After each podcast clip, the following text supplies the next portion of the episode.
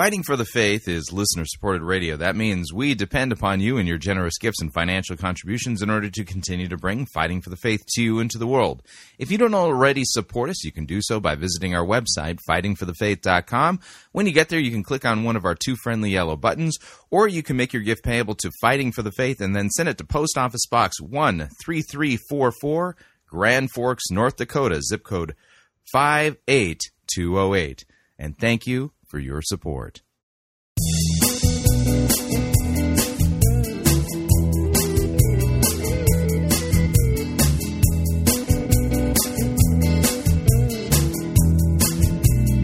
It's time for another edition of Fighting for the Faith, Thursday, March first, twenty eighteen.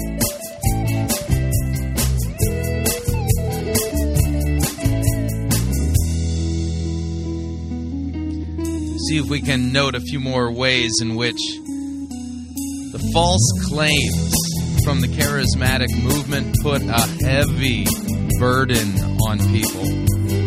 It's not our theme today, but you'll see some examples of that.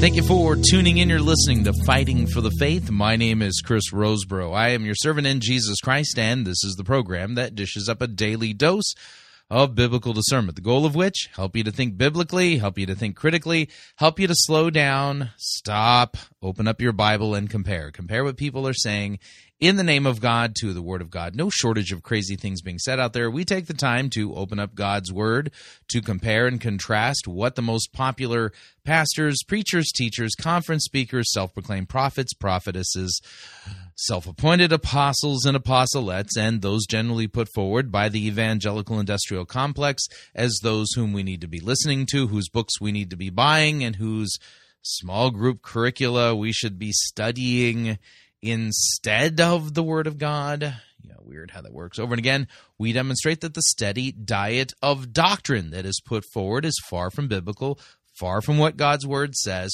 far from what Christians have historically believed, taught, confessed, died for. Yeah, that's kind of an important piece of all of this.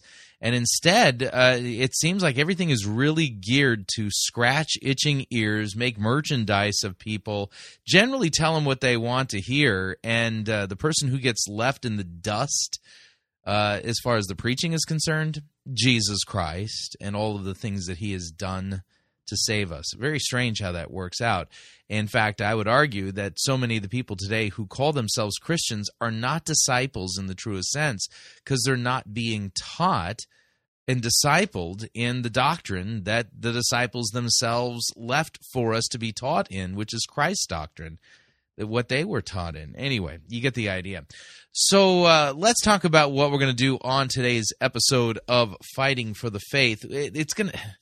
going to seem like we're, you know, kind of in a charismatic groove. A little bit we are, but that's not necessarily our theme today. Uh, we're going to begin uh, with a Prophetic Holy Orders Network Information Exchange syndicate, kind of multi-piece, if you would. Uh, we're going to head over first to Crossroads Community Church in Winchester, Virginia. And uh, we're going to listen to Wanda Alger as she claims that she's sharing a prophetic word. And we're going to note that the sheer vagary as to how this applies literally can create some kind of really heavy burden that uh, people um, you know, will be put under if they think that this is an actual prophetic word from God, because immediately the question comes up, if this were a revelation from God, how then am I supposed to obey what God is saying? And so uh, we'll be listening to her. We'll uh, head then over to White Dove Ministries YouTube channel and listen to uh, Paul Keith Davis as he reveals a prophetic dream called Qualified by Courage. And uh, the, the name itself, it, you know, Qualified by Courage, uh, it gives you an idea of where he's going to go with this uh, prophetic dream that he claims that he received, that there are certain things that we're not qualified to do as Christians unless we uh, achieve a particular level of something, and we'll let uh, Paul Keith Davis explain that to us. Um, probably before the first break, maybe after, we're going to listen to uh, Jeremy Nelson. He recently did a Facebook Live segment. It was last night, in fact. And he's talking about a West Coast Rumble revival and a dance move, uh, you know, some kind of dance thing that's supposed to be released, uh, a rumba or a Roomba. I, I don't know where.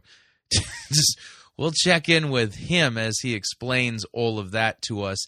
Then we will uh, check in with Bill Johnson from Bethel Church, Redding, California, and uh, his profundary, pseudo-profundary, really, uh, claiming that, uh, that, that we must recognize the difference between contending versus resting in faith. It just it doesn't make a lick of sense. Then to uh, round out hour number one, we're going to listen to a very subtle twisting of Scripture from Kathryn Ruonala from Glory City Church, uh, talking about taking hold of God's promises by faith. And uh, it, this one's slick. It, it's really, I mean, super easy to miss the twist here. Uh, and it's a form of narcissus, but it's it's a little bit of a spin off of that theme. And then hour number two, we're going to be heading to Freedom House Church as we listen to uh, Penny Maxwell and her sermon titled Sweet Dreams. So that will be today's episode of Fighting for the Faith. Strongly recommend you make yourself comfortable. We've got a lot of ground. I mean, a lot of ground we need to cover. And since we're going to start out in the Prophetic Holy Orders Network Information Exchange Syndicate, let's go ahead and do this. So I was having this wedding, and and we uh, we well we didn't have we had Shabbat, mm, Shabbat Sunday, yeah yeah yeah Shabbat.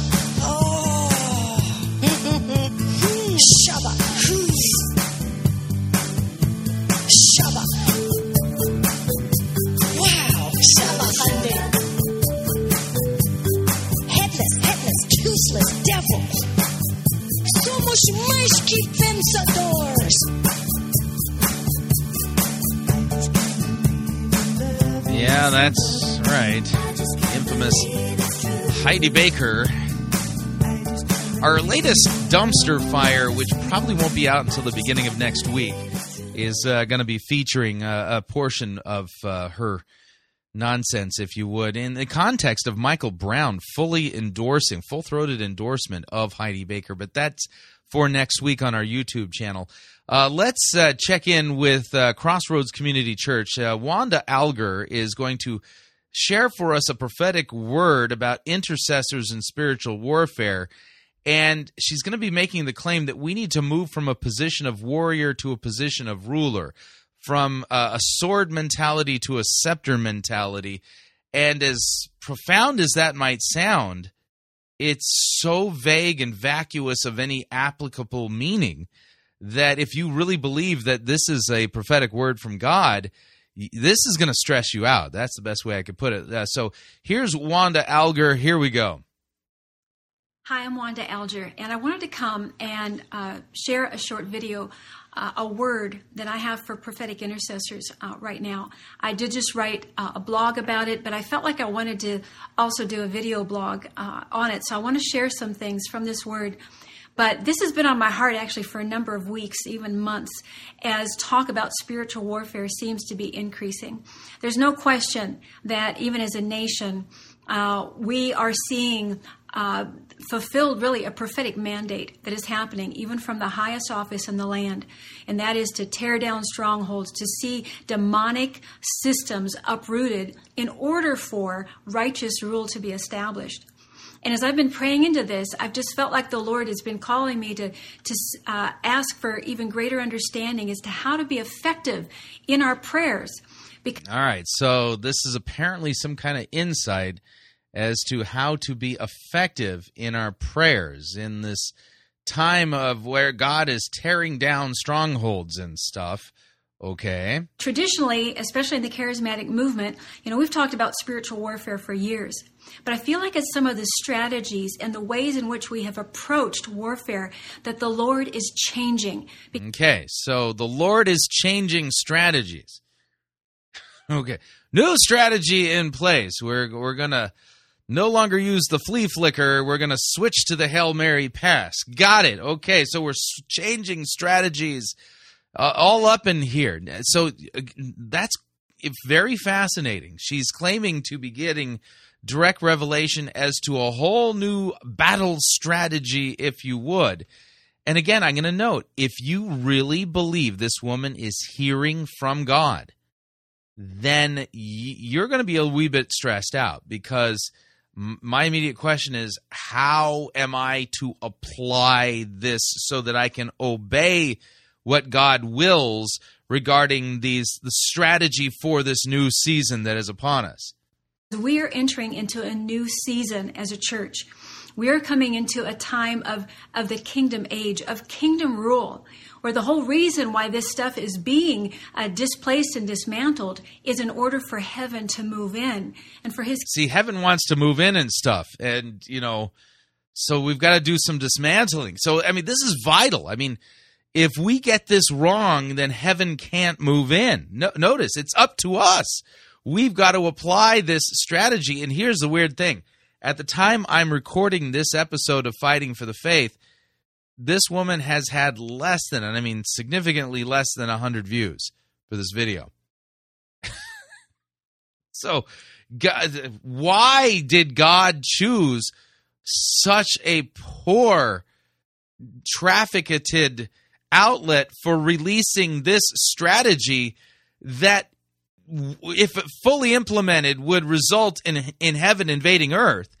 Why did he choose to release it through this woman and her YouTube channel?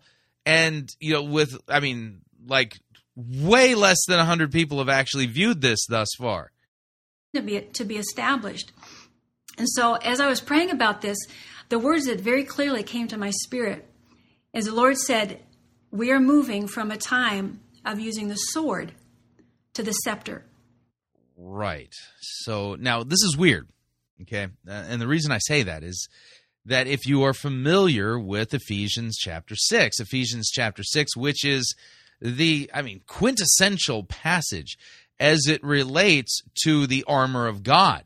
Yeah. Um, that uh, there, there's a particular weapon that is mentioned there uh, regarding, you know, the sword. And she, if you consider its implications, it's breathtaking. So let me read uh, just a little bit from Ephesians chapter six. I'll start at verse ten for the sake of context. Finally, be strong in the Lord and in the strength of his might. Put on the whole armor of God that you may be able to stand against the schemes of the devil. Notice uh, that as soldiers in the army of Christ, we are called to stand. So we we stand our ground. For we don't wrestle against flesh and blood, but against rulers, against authorities, against cosmic powers over this present darkness, against the spiritual forces of evil in the heavenly places. So therefore, take up the whole armor of God, that you may be able to withstand the evil day, and have done, and when you have done all to stand, to stand, stand firm. Stand therefore, having fastened on the belt of truth, having put on the breastplate of righteousness, and as shoes for your feet, having put on the readiness given by the gospel of peace, in all circumstances, take up the shield of faith, which with which you can extinguish all the flaming darts of the evil one, and take up the helmet of salvation, the sword of the Spirit, uh, and the sword of the Spirit, which is the word of God. Now, you're going to note that the only offensive weapon mentioned in that list, everything else was a defensive piece of uh, military kit, Uh, that the only weapon was mentioned was the sword of the Spirit, which is what? The Word of God. And so Wanda here is saying that we're supposed we're moving out of a time of using the sword to m- using the scepter. But the sword of the Spirit is the Word of God. It's the Bible. Why would God want us to lay down our only offensive weapon, which is the Word of God, and exchange it for a scepter, which is not mentioned in Ephesians six? Let me back this up so you can kind of see what I'm talking about. Let me play this again. About this, the words that very clearly came to my spirit is the Lord said, we are moving from a time of using the sword to the scepter. But the sword is the Bible. Mm-hmm. So this woman is claiming that God wants us to disarm and instead arm ourselves with a scepter? Uh, no. We've got to shift our strategy and our mindset as intercessors and as believers from being a warrior to being a ruler. Whoa. um. So this is, this is, man, not only is this crazy as to its application, okay, how am I supposed to operate as a ruler? But Ephesians six is still in effect. We are all soldiers. We are warriors. We are to put on the armor of God, and we're not to disarm ourselves. We are to keep our armor on and keep our sword in hand. We're not to switch from the strategy of warrior to ruler. No biblical text would make any precedence for this. In fact, if what she's saying is true, then Ephesians six no longer applies to Christians. And as I continued to pray into this, I recognized that the difference may not seem to be that big, and yet it is, because it has to do with the posture of our... I agree. The, the difference is ginormous. It's the difference between truth and error, light and darkness. It has to do with the energy that we are expending. Uh, Psalm forty-five six says, "Your throne, O God, will last forever and ever. A scepter of justice will be the scepter of your kingdom." Yeah, that's Jesus' throne, his scepter, not mine. Now, we know the sword of the Lord represents the word of the Lord. And that- right, it, the word of God, and you're telling us to disarm ourselves. But that defeats the enemy. But ways in which we can use the word of the Lord, it's not only wielded with a sword, but it can... Which is nonsense. Now, note, the many uh, uh, continuationists would argue, don't despise prophecies, but test them. Okay, well, this prophecy claims to be a prophecy, and it fails to square with Ephesians six. In fact, it overtly contradicts it. And if I were to gullibly just swallow this so-called prophetic word and believe it, I'd be a wee bit stressed out because, number one, I have no idea what it's ta- what she's talking about. But number two, she's literally telling us to disarm and to no longer be warriors, but the, that God himself wills for us to, uh, to apply a new strategy. Kings are now taking the battlefield without swords, but with scepters. And she's misquoted a psalm, a messianic psalm, pointing to Christ's throne, not my own, his scepter, not my scepter. And uh, so we can see this clearly fails any of the biblical tests as far as be- it being a true prophecy. Also be wielded with a scepter from the throne room. And I just felt like the enemy is trying to keep a lot of believers uh, distracted and get them worn out by spending a lot of time on the battlefield. And the Lord is called. So it's the enemy who's trying to wear us out by getting us to be on the battlefield. Yet, Ephesians six is written to Christians, and it's not the enemy who's trying to wear us out there uh, by telling us to get onto the battlefield. It was the Lord himself said to armor up. Yeah, so, I mean, this kind of fails all over the place, and I think you can see exactly why it does. But again, note then, if you were to believe this is true, how do you apply this prophetic word? How by how do I start sceptering? You know, doesn't make a lick of sense. All right, still under Prophetic Holy Orders Network Information Exchange Syndicate, uh, we're going to be heading over to the YouTube channel for White Dove Ministries, and we're going to listen to Paul Keith Davis. And I want you to listen very carefully, very heavy law here, very heavy burden he's going to put on people.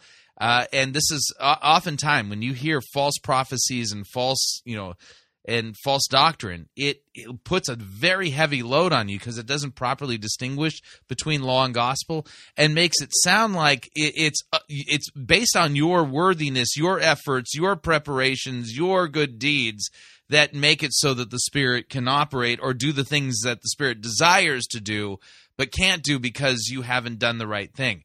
So listen as uh, Paul Keith Davis puts a really heavy burden on people while claiming that he received a prophetic dream. Here we go. One, uh, Paul Keith Davis here. Welcome to another video blog.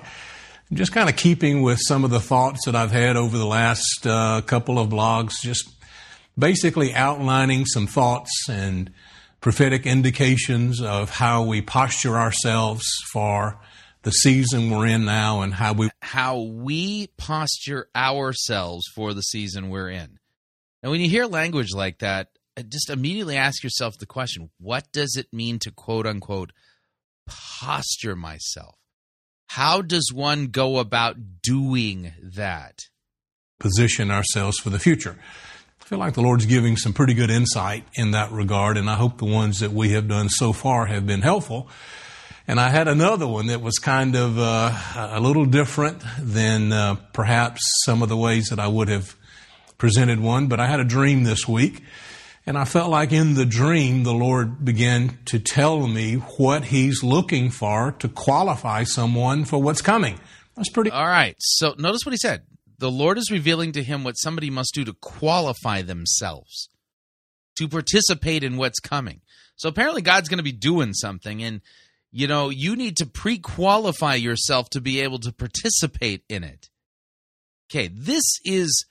not only heavy law, very heavy burden, but this isn't even biblical law because it's not based on, you know, the, the Ten Commandments or something like that. But it, this is based upon something far vaguer, you know, the, this idea of you posturing and positioning yourself so that you can qualify yourself to participate in the thing that God's going to be doing sometime in the nebulous future.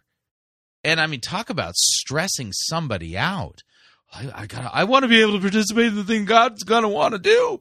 What do I gotta do? I gotta posture and position myself to make myself worthy. And yeah, law, law, law, law, law, law, law. No biblical text talks this way, by the way. Important. It's pretty important. What do I need to do? What are you looking for? What attribute are you looking for? And we know there are many attributes. I mean, God looks for humility, obviously. He gives his grace to the humble. So obviously humility is part of that. And, and having faith and all these different things. Love, of course, everything. Everything is founded on the principle of love. I realize that. But this was something that was very specific that I felt like the Lord said, this is something that can disqualify someone, and this is something that can qualify someone for what's coming. So here's my dream. Just a couple of mornings ago, in my dream, and I'll just give the very quick highlights for the sake of time, but in my dream, I was with a group of people. And uh, these were kingdom people. These were people that I knew were believers. And, uh, and and we were beginning to articulate truth, just basic, fundamental kingdom truth. Nothing exotic, no fringe doctrines or profound prophetic revelations, just basic kingdom truth. Yet this so-called dream is totally fringe and not basic biblical doctrine. Isn't that fascinating?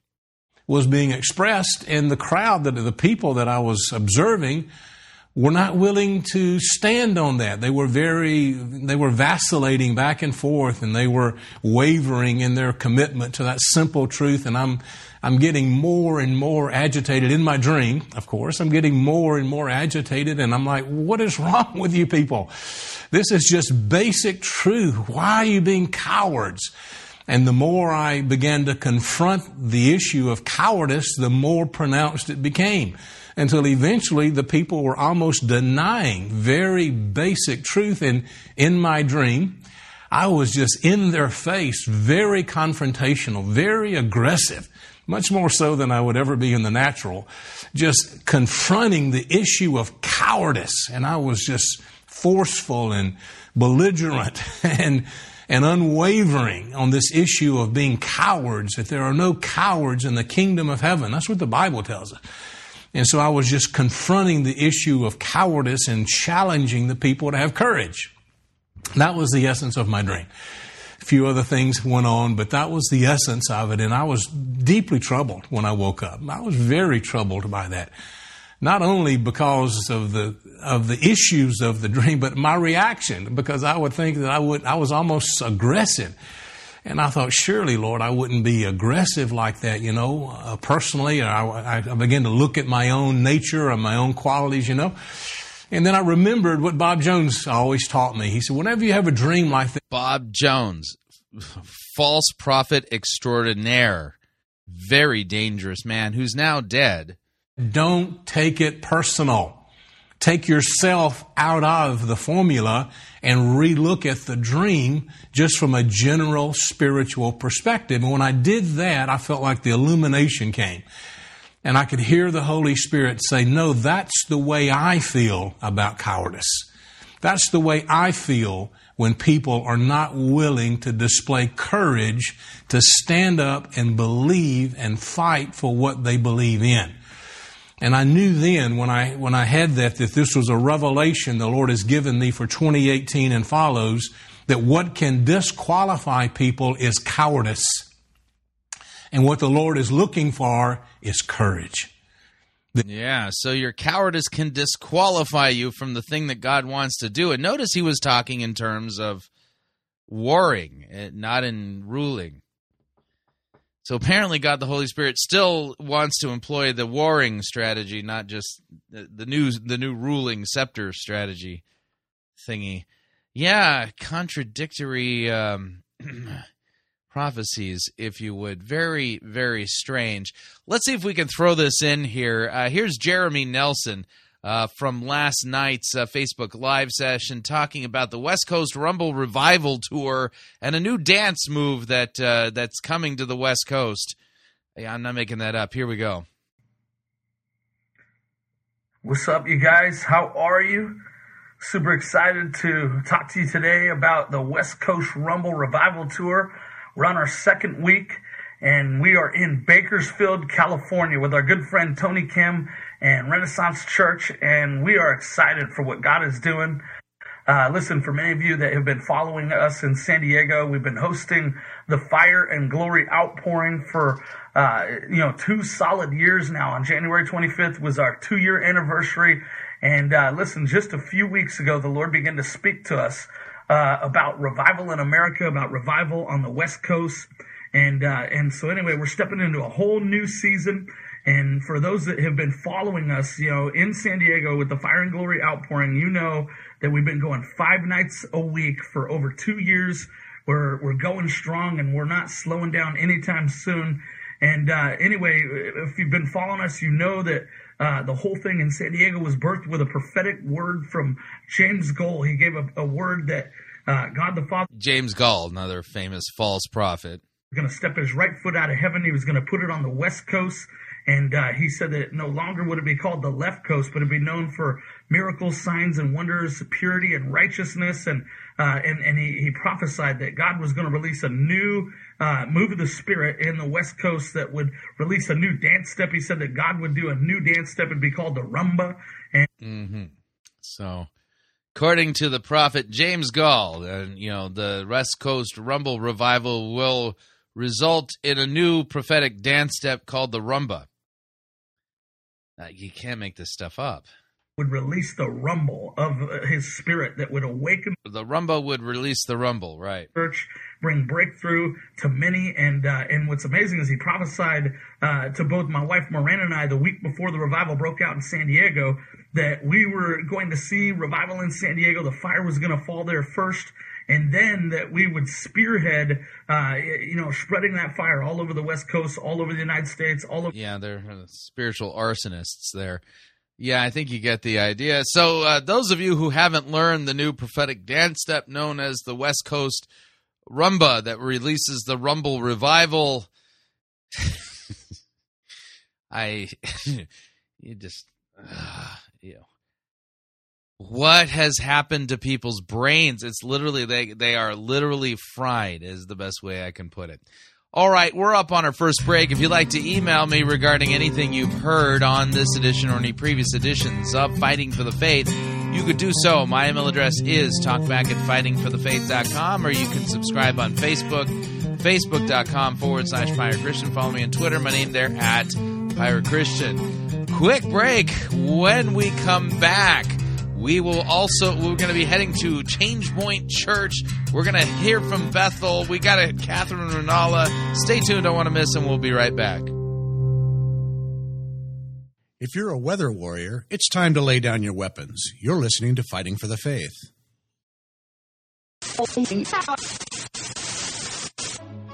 You're listening to Pirate Christian Radio. We'll be taking your false doctrine now.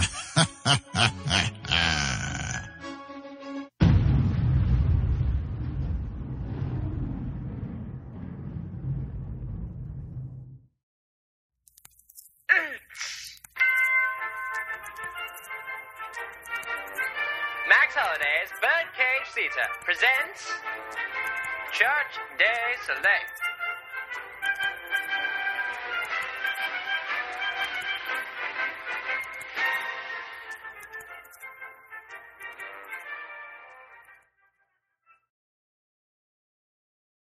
I don't know why we have to come to these small group sessions. They're just so boring. Hey, do you find that small groups just aren't that interesting or fun anymore? That's quite literally what I just said. Then we have the product just for you. New from Los Lobos Ministries is Beth Moore's Biblical Mad Libs. Well, what is it?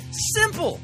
Beth Moore's Biblical Mad Libs are an entire booklet loaded with fill-in-the-blank Bible passages. Aren't we supposed to read the scriptures the way they were originally written? Not if you want to spice up your small group Bible studies. With Beth Moore's Biblical Mad Libs, you can make every passage be about you. Isn't scripture about Jesus? Only if you want it to be. In our postmodern age, it's stupid to think that such a thing as absolute truth actually exists. Every passage is open to interpretation. Read the example. But now that you have been set free from financial debt and have become warriors of God, the fruit you get leads to better sex and eternal life. For the wages of sin are smelly diapers, but the free gift of God is a really good tax return in Jesus Christ our Lord. That was absolutely heretical. Why would anyone butcher scripture like this? Because modern-day Christians like you don't endure sound doctrine. By popular demand, you've appointed leaders in the church who've given your itching ears what they want to hear and haven't looked back since. Ha! Suckers! This is just horrible. If you thought it couldn't get any worse, then you're just as foolish as Naval. We've already expanded the Biblical Mad Lib franchise to include alternate Bible translations. That can't be good. You're right! It isn't! We now have Biblical Mad Libs in The Voice, the N I V, the K J V, the N K J V, and, for a limited time only, we have the Furtick Audaciously Revised Translation. Wait, doesn't that last one spell? Yes, it does spell fun. Not just fun for you, but for the entire small group. We've even created a Biblical Mad Libs Junior Edition to get the kids twisting scripture from a young age.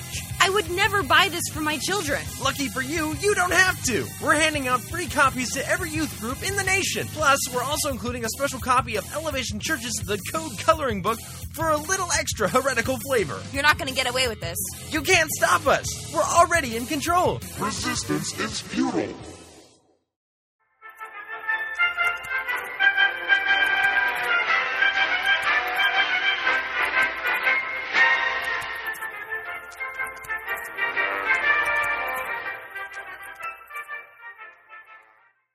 Hi, Chris Roseborough here to talk about our longtime featured advertiser, CheapOair. Doesn't matter if you're traveling for business reasons or for pleasure. Doesn't matter if you're traveling within the United States or abroad. CheapOair is the place for you to save literally hundreds of dollars on your airfare, hotel rooms, and rental cars. Visit our website, fighting for the faith dot com. On the side of our website, you'll see our ad banners. Look at the ad banner for Cheapo Air and look on it. There's a promo code. Write the promo code down. Click on the ad banner and then book your travel at the Cheapo Air website, and you'll have the opportunity to enter that promo code for additional savings. Again, fighting for the faith dot com. Write down the promo code, click on the ad banner, and save money on your airfare, hotel rooms, and rental cars today.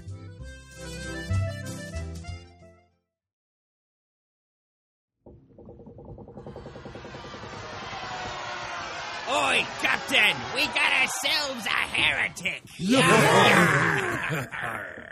And exactly how do ye know that she be a heretic? She be endorsing the health and wealth heresy. Does he be speaking the truth? Jesus died to make us rich. Boo! Boo! And what exactly do we do with heretics? Uh, we throw them in the boo box? No, no, no. We preach the gospel to them. What if, um, the heretic doesn't repent? Then we throw them in the boo box.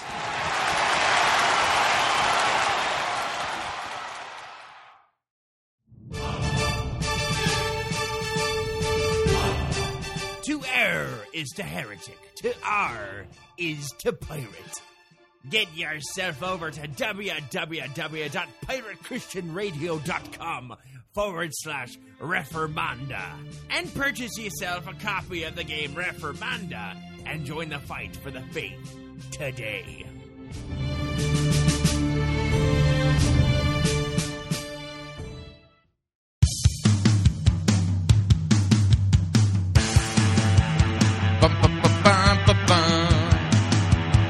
Na, na, na, na, na, na. All right, we're back.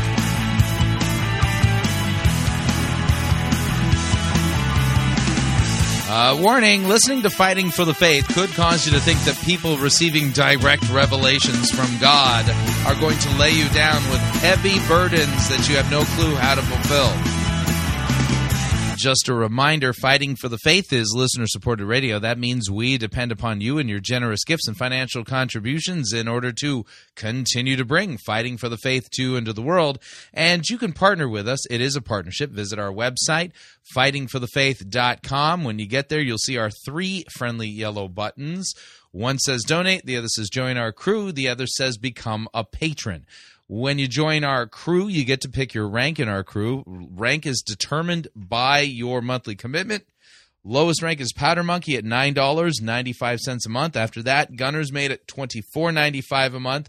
From there, Master Gunner at forty-nine dollars and ninety-five cents a month, and then Quartermaster, ninety-nine dollars and ninety-five cents a month. Joining our crew is a great way to support us. Of course, if you'd like to make a one-time contribution, you could do so by clicking on the Donate button, or you can become a patron by clicking on the Become a Patron button, and that'll take you over to Patreon. And if you'd like to support us the traditional way, or the, you know, the old-school way, you can make your gift payable to Fighting for the Faith, and then send it to Post Office Box one three three four four, Grand Forks, North Dakota, zip code five eight two oh eight.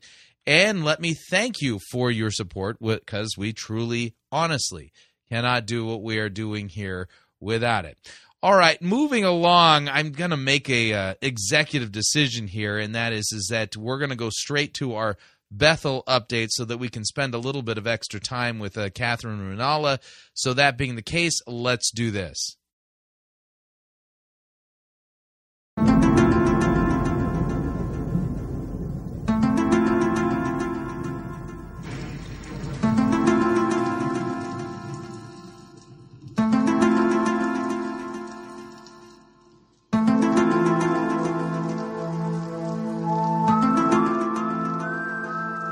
Ladies and gentlemen, the truth is out there somewhere, but that somewhere is not Bethel Church, Redding, California.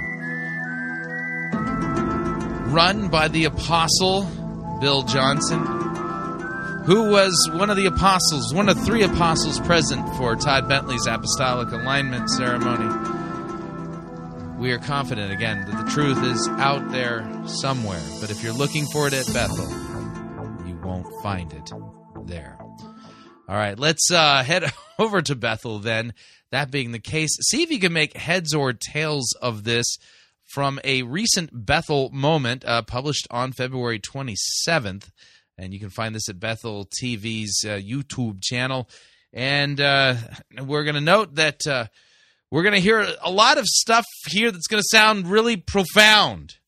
But the problem is, is that this is what is called pseudo-profundary. And, of course, the people there at Bethel are well-trained, on cue, when Bill Johnson says something that means nothing, that they are to gawk and ooh and awe and gosh, gush and blah. And, you know, you kind of get the idea.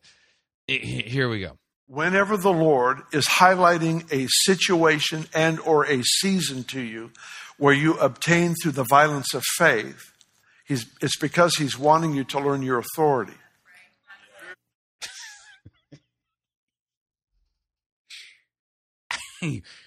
um, I, uh, uh, I'm at a loss here. I heard words. Nothing that he said makes any sense, but there were people going, oh, yeah, that's right. No, not only is it not right, it's like not even wrong. because what he said doesn't make any sense. It's, again, this blue sleeps faster than Tuesday. Let me back this up. See if you can figure this out. Here we go. Whenever the Lord is highlighting a situation and or a season to you. The Lord is highlighting a situation or season to me. Got it. Where you obtain through the violence of faith. He's, it's because he's wanting you to learn your authority. Yeah, I'm pretty sure that's not even grammatically correct. That was that a fragment sentence? What was that? But when he wants you to be still. Yeah. And receive by faith. To receive as a child, then he's wanting you to learn your identity. And do you have any biblical texts that say anything even remotely approaching these weird, pseudo-profound pontifications and bloviations of Bill Johnson? Seasons where the thing that's on his mind is authority.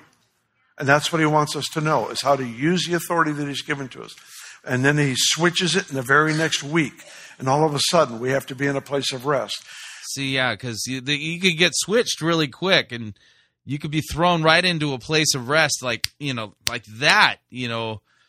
Okay. Try to fight and get breakthrough and obtain this and obtain that. We confess, we declare, we march, we fast, we wave our flags, our tambourines, and every other Christian toy known to mankind. We use them to bring breakthrough, and nothing happens. Right. So if your flags and tambourines don't bring breakthrough, that may be a sign that God switched you up and made you, put you into a rest season. Because until we discover who we are and come into a place of rest in that identity, nothing is released to us. Right. You can't get a release and if you're in a rest season by using flags and tambourines and things. Right. I, th- th- what, there's nothing about this that's Christian. I mean, this is just gobbledygook. Why are these people sitting there soaking this stuff up and thinking they're being fed a biblical meal? So these are two different seasons and two different approaches to the kingdom. How do you know what season you're in? Yeah, that's a legitimate question. How do you know if you're you're in a warring season or a resting season? I mean, but then again, we just heard from, you know, that Wanda lady that there's the there's the scepter season strategy thing going on right now too, apparently. Yeah. Well, just try the one you want, and if it doesn't work, then try the other. Oh my goodness! Oh my goodness! How do you know which season you're in? Try one. If it doesn't work, then you're in the other. Well, there you go. That's some great troubleshooting advice there. Um, what makes you think that any of these so-called seasons are biblical? I I wish so much I knew. I was, believe me, I listen, I didn't take this quote out of context. Bethel Church from Redding, California, they put this on their YouTube channel for all the world to see. This, they considered this to be one of those great wow moments in Bethel history that they needed to share with the whole world on YouTube. I, this is really embarrassing for them, but they think that this, oh, this is... these are pearls from heaven. No, they're not. Much I knew. I, I there's a, a a certain percentage of my prayer life that fits in the frustration category. I know that most of you are too spiritual for that, but it fits in the frustration category because I don't know what to do. I don't know if I'm supposed to come out swinging or if I'm supposed to sit in the recliner and wait. And it's just one of those things you'll never step into out of a principle. You'll only step into out of a relationship. Yeah. See, if you're in the relationship, then you'll step into it because you'll try the one, and if it doesn't work, then you can know you go to the other because, oh, man, this is so, so just vapid. This is devoid of any actual meaning at all. And everyone there thinks that this guy is, that he literally hung the moon uh, with Jesus during the creation. And a lot of what we try to do in the kingdom is we try to reduce to a concept instead of a walk, a journey. So here we have this beautiful story where Jesus is so tender with children, and then we move right into the story of the rich young ruler. Uh-huh. So there you go. Yet another pearl from, from no, that wasn't a pearl from heaven. Uh, that was a flaming uh, ball of sulfur from the pit of hell. And people there are sitting there going, oh, it has Holy Spirit fire on it. No, that that's the fire from hell. That none of that is anything that Jesus' disciples believed, taught, confessed. Any of the church fathers believed, taught, or confessed. It's just total nonsense. All right, moving along, let's do this for uh, Glory City Church. Chief, babe, what do you want to do tonight? The same thing we do every night, Pinky. Try to take over the world. The Pinky and the Brain. Yes, Pinky and the Brain. One is a genius, the other's insane. They're laboratory mice. Their genes have been sliced. They're Pinky, they're Pinky and the Brain. Brain, brain, brain, brain, brain, brain, brain, brain. Before each night is done, their plan will be unfurled. By the dawning of the sun, they'll take over the world. They're Pinky and the Brain. Yes, Pinky and the Brain. Their twilight campaign is easy to explain. To prove their mousy worth, they'll overthrow the earth. They're Pinky, they're Pinky and the Brain. Brain, brain, brain, brain, brain, brain, brain. Arf! All right, so we're heading over to Glory City Church. Kathryn Ruonala, she is part of the New Apostolic Reformation. Her her apostle is Shay On, and uh, you know they're they're moving forward apostolically there at uh, Glory City Church. And this I found from their uh, February twenty-fifth message. The name of the message is "Taking Hold of God's Promises by Faith." Kathryn Ruonala engaged in a really slick, very subtle twisting of Scripture, and uh, she, she delivered it perfectly. If you're trying to hide your Bible twisting, uh, she did it so artfully that, uh, I mean, even some of the mo- more skilled exegetes may have missed how she done it.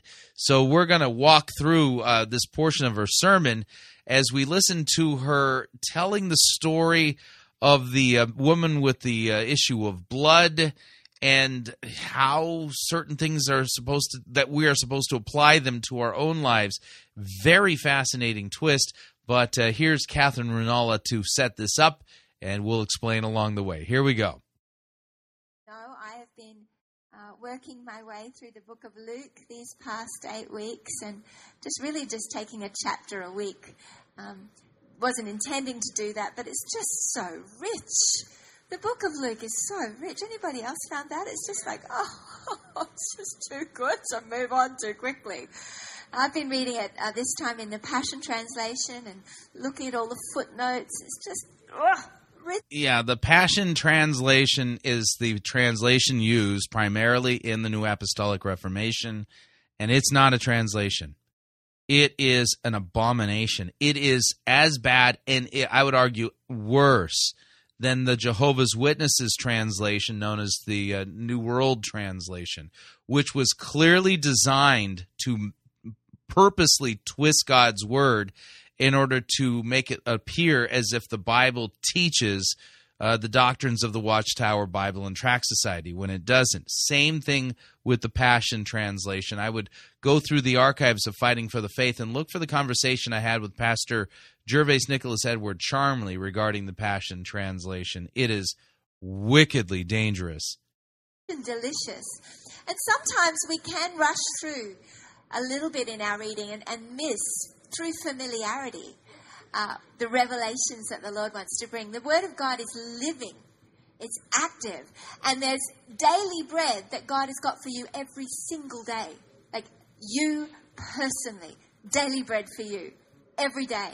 But I think sometimes we miss it because we just can, through familiarity, just sort of uh, not recognize the dinner bell that's ringing as you're reading it. It's like God's ringing a dinner bell as you're reading, and he's waiting for you to say, I'm going to go and eat that. Let me just stop. I want to just, I want to unpack that. I want to eat it, and I want to want to enjoy it. So I, I do encourage you. He's laid a banqueting table before us in the presence of our enemies. Hallelujah. His invitations are all around, but he's waiting for those who will turn aside and listen. Just like when Moses saw the burning bush. He- Just like Moses when he saw it. As soon as you turn aside and listen. That's a weird twisting of Exodus three. Just run home and say, hey, honey, guess what I saw? I saw this bush and it was burning, but it wasn't being consumed. Isn't that amazing? He didn't do that. When he Nor would that make any sense. He actually turned aside to have a, have a better look, to really give it his attention. And when he gave it his attention, he, he was commissioned by God. See, and when you give it attention, you can be commissioned by God too. That's the implications of the argument that she's making, which is a bad one. Season. And, you know, I believe that we need to be careful to not just, in this season that there is such an outpouring happening, to recognize the dinner bells that are ringing. It's- so we have to recognize the seasonal dinner bells that are ringing. Right. Different invitations that we've seen. I mean, you can look at this magnificent painting that Dana's just done, and you can go, oh, isn't that lovely? Or you can hear a dinner bell ringing ringing, and go, what are you wanting to say to me, God? What do you want? What's the invitation that you want me to come into? You can hear a good message, and you can go, yeah, that was a good message. Or you can actually take it and go, okay, God, my heart's resonating on the inside. How do you want me to resp- How do you want me to respond? And all of this, by the way, is preparation for what's coming. She's already starting to lay doctrinal track here. This is not throwaway stuff. This is already her starting to build her false theology. I want to connect with you in that word. So I was reading um, uh, the other night from Luke eight, and I want to go there again if we can. Hallelujah. And I was reading about the story of the woman with the issue of blood. So if you want to turn in your Bibles, you can do that. I'm going to read from the Passion Translation today. Hallelujah. So that might be, um, if you don't have that, you may want to just listen. Thank you, God. We listen to, I read lots and lots of different translations. So um, I've got like fourteen different Bibles on my iPad that I, I look at different versions, because we read a translation of another language, and there is no English version that completely encapsulates the the original languages. So don't get too precious about your translation. Some people back their translations like they back a football team, you know, ha ha, only this for me. And it's like, mm, you might, might you might be missing out. So do encourage you to investigate uh possibly a range of different translations, and then to look it up in the Greek and the Aramaic, and, and just you can look at, you can get Strong's apps that you can download and just study it out, because it is so, so exciting. Hallelujah. We're going to look at verse, hallelujah. Where am I? I'm going to go a bit further. We're going to look at verse, hallelujah. Got it? Have a look at verse forty-three. Okay. Luke eight forty-three. I'm there. The story is that Jesus was on his way. Uh, he was walking, and there was a crowd of people around him. And Jairus had come and said, please, will you come? My daughter's really sick. And so Jesus had said, okay, I'm on my way. And he was making his way. There were people crowding all around him. And in verse forty-three, it says, in the crowd that day was a woman who had suffered greatly for twelve years from slow bleeding. Even though she had spent all that she had on healers, she was still suffering. Pressing in through the crowd, she came up behind Jesus and touched the tassel of his prayer shawl. Instantly, her bleeding stopped and she was healed. Hallelujah. Yeah, what I find fascinating is uh, touch the tassel of his prayer shawl.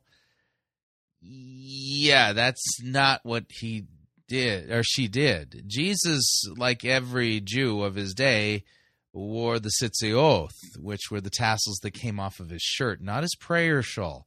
Fascinating. That's even a, an error there in the Passion Translation.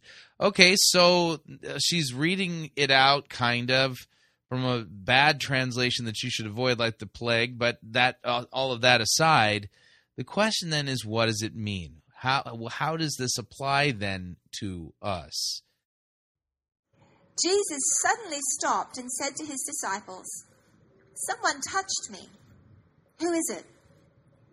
While they all denied it, Peter pointed out, uh, "Master, everyone is touching you, trying to get close to you. The crowds are so thick, we can't walk through all these people without being jostled." Jesus replied, "Yes, but I felt power surge through me. Someone touched me to be healed, and they received their healing." When the woman realized she couldn't hide any longer, she came and fell trembling at Jesus' feet. Before the entire crowd, she declared, "I was desperate to touch you, Jesus, for I knew if I could just touch even the fringe of your robe, I would be healed." Jesus responded, "Beloved daughter, your faith in me has released your healing. You may go with my peace." Your faith in me has released your healing. This is a really bad translation. Holy smokes. All right. Verse forty-eight, "And he said to her, 'Daughter, your faith has made you well. Go in peace.'" Your faith has made you well. Go in peace. That's different than your faith has released the healing, which is N A R, false charismatic theology there. Hallelujah. A beautiful, beautiful word, and we love the Word of God. Yeah, I love the Word of God too, and it's the Word of God that I love that says that women aren't supposed to be preaching. Yeah, sorry. First Corinthians fourteen, First Timothy two. But there's many things that could be said about this wonderful story. But as I was reading that the other day, the Holy Spirit just really began to challenge me. I, I looked, if, looked... Okay, so she read it, and the Holy Spirit is now challenging her. So the Holy Spirit is now working the application. And so you'll note that this application has as its source the Holy Spirit himself, who inspired the very Word of God to be written. Up in uh, the footnotes there in the Passion Translation, and Brian Simmons points out that the, the tassel of his robe, the, the tassel of the prayer shawl, was actually symbolic of the promises and the commandments of God. And as she pressed through to touch the hem of his robe, she was connecting with a promise. She was connecting with the Word of God. Yeah, no, not exactly. And this is where knowing what the tzitzit are is, the tzitziot actually is what the it's all about, really is helpful. So the commandment regarding these fringes of the garment, these tassels, Numbers fifteen thirty-seven through forty. Numbers fifteen thirty-seven through forty. Let's read this out, and then uh, we will. From there, you know, take a look at one other text, uh, and here's what it says. The Lord said to Moses, "Speak to the people of Israel. Tell them to make tassels on the corners of their garments throughout their generations, to put a blue, a cord of blue on the tassel of each corner. It shall be a tassel for you to look and to remember all the commandments of Yahweh, to do them, not to follow after your own heart and your own eyes, which are you're inclined to whore after, so that you shall remember and do all my commandments and be holy to your God." Yeah, the whole purpose of the Tzitzioth was a reminder regarding the commandments. The commandments are not based on a promise. The commandments are their law, not gospel. So what she's saying here is a, a note that is in uh, you know the Passion Translation. Is uh, it, I'm sorry, the note is based upon false biblical scholarship and doesn't recognize uh, that Numbers fifteen, thirty-seven through forty is the place where the Tzitzioth first show up. Um, and then Deuteronomy twenty-two, twelve, "You shall make for yourself tassels on the four corners of your garments, which you shall cover yourself." That, you know, again, is the command, you know, given. So th- that's where these things come from. And they're not indicative of promises. They're to remind you to do all the commandments of the Torah. That is their purpose. And Jesus, being a Torah-observant Jew, and he needed to be Torah-observant because he kept Torah perfectly for us, you know, he, he he was wearing these as Deuteronomy fifteen commands. But what she's saying is false. So already the twist is starting to take place, and it's subtle, and you've got to know your Bible to detect things like this. There was a whole crowd of people who believed in Jesus, who were excited about him, were seeing the miracles happening.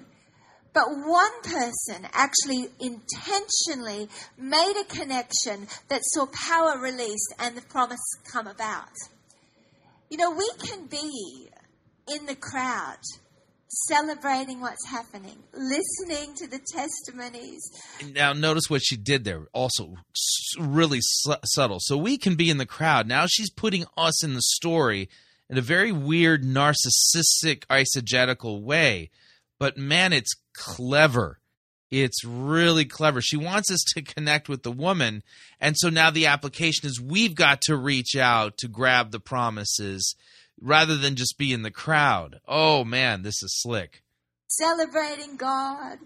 We can be in worship, saying, isn't this great? Oh, didn't you love the mandolin and the, the cello? I mean, it's just awesome. Yeah, so, yeah, what's going on there, Glory City Church, is like the crowd that was around Jesus while the woman surfed on in and touched his tassels. Again, really slick twisting of scripture. Yeah, I love being in the house with my family. This is awesome. And that's all really, really good. But there will be some people who'll be there. I've been there. Yeah, we, I was there. It was awesome. Wasn't that great? That was a great message. That was a wonderful time of worship. Heard great testimonies. Felt really loved. And there's others who will have had an encounter with God in the worship or through the message. Because there is a difference between being part of the crowd and being one who is intentional to connect. No, that that's, that's that has nothing to do with this text. As if somehow the people in the crowd were all to be faulted, where this woman is to be praised. That's not what's going on here. And see, she had heard that Jesus heals, and she had faith in him. And so the punchline, your faith has made you well. The question is, faith in whom? Faith in whom for what? Her faith in Jesus, that he could heal her. That was what, you know. So, oh man, it, it, this is, again, really, really slick twisting of scripture. And this is a common thing here. So now I'm being, I'm being made to feel guilty and ask the question, am I, am I... part of the crowd, or am I going to do what it takes to reach out so that I can have an encounter? That's not what Luke eight is about at all.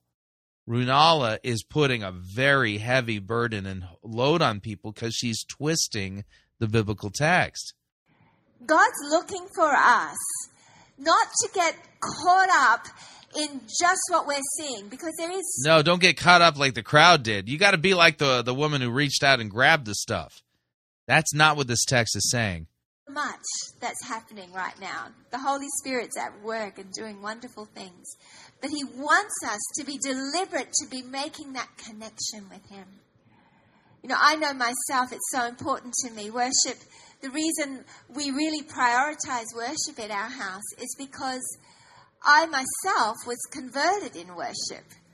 I knew about Jesus. I believed in him. But when she finally in worship reached out and grabbed Jesus' tassels, she was able to have an encounter, and you can too. Um, but I got real with him one day as a teenager, and I just said, Lord, I can't see you, and I don't know you. I, I'm lifting my hands like everybody else, but it's really hard just to sing a song and sing about you, sing to you, when I, I can't see you and I don't know you.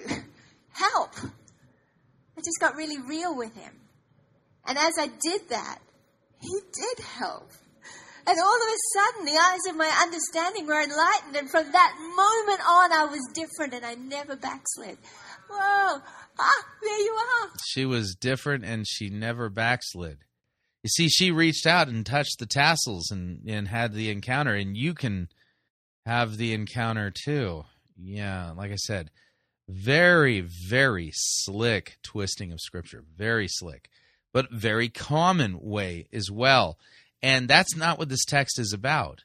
And when you twist the text this way, again, you put a very heavy burden on people, very heavy burden, because now you're sitting there going, well, am I going to be part of the group that reaches out, or am I just going to be part of the crowd? Am I going to am I going to have the encounter? Or, yeah, you, you see what I'm saying? Yeah, that's why this stuff is so, so terribly bad.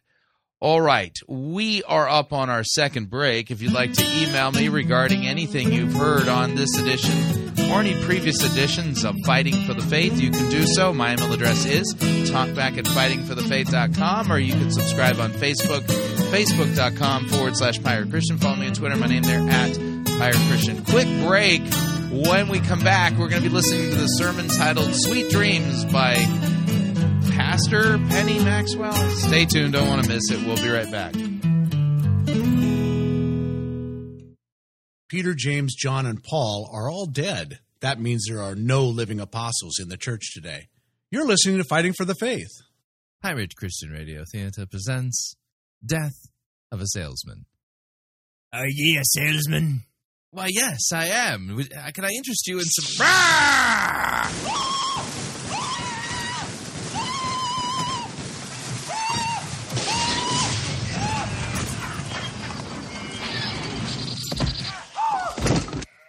You're listening to Byron Christian Radio.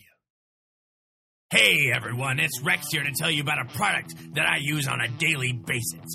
It's coffee by Gillespie. It's delicious. It's got the caffeine you need to be a functioning member of society, and it's, it's coffee. There's all sorts of different blends to choose from that are themed alongside the church calendar. So not only does it taste insanely good, but it's also liturgical. Somehow. All you have to do is order it online at Gillespie dot coffee, and it'll arrive at your door in a convenient, resealable bag filled with either whole bean or pre-ground coffee. I personally like mine as whole bean because it goes so well with milk. Now, that's what I call a balanced breakfast. So head on over to Gillespie dot coffee and get some. That's G I L L E S P I E dot coffee. Rex out.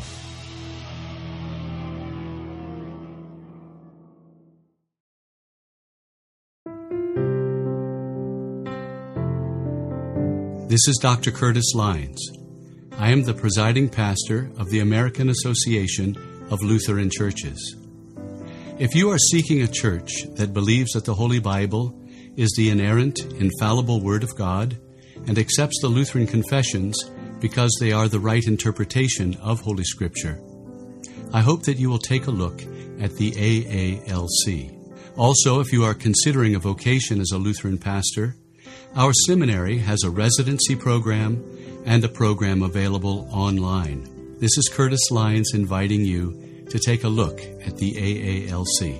Check us out at T A A L C dot org or on Facebook at the American Association of Lutheran Churches.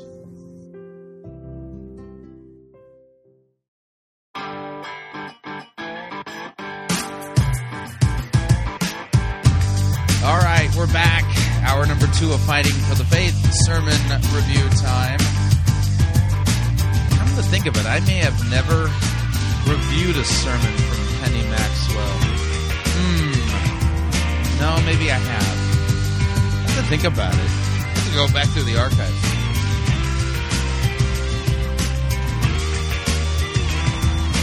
Let's do this right, though.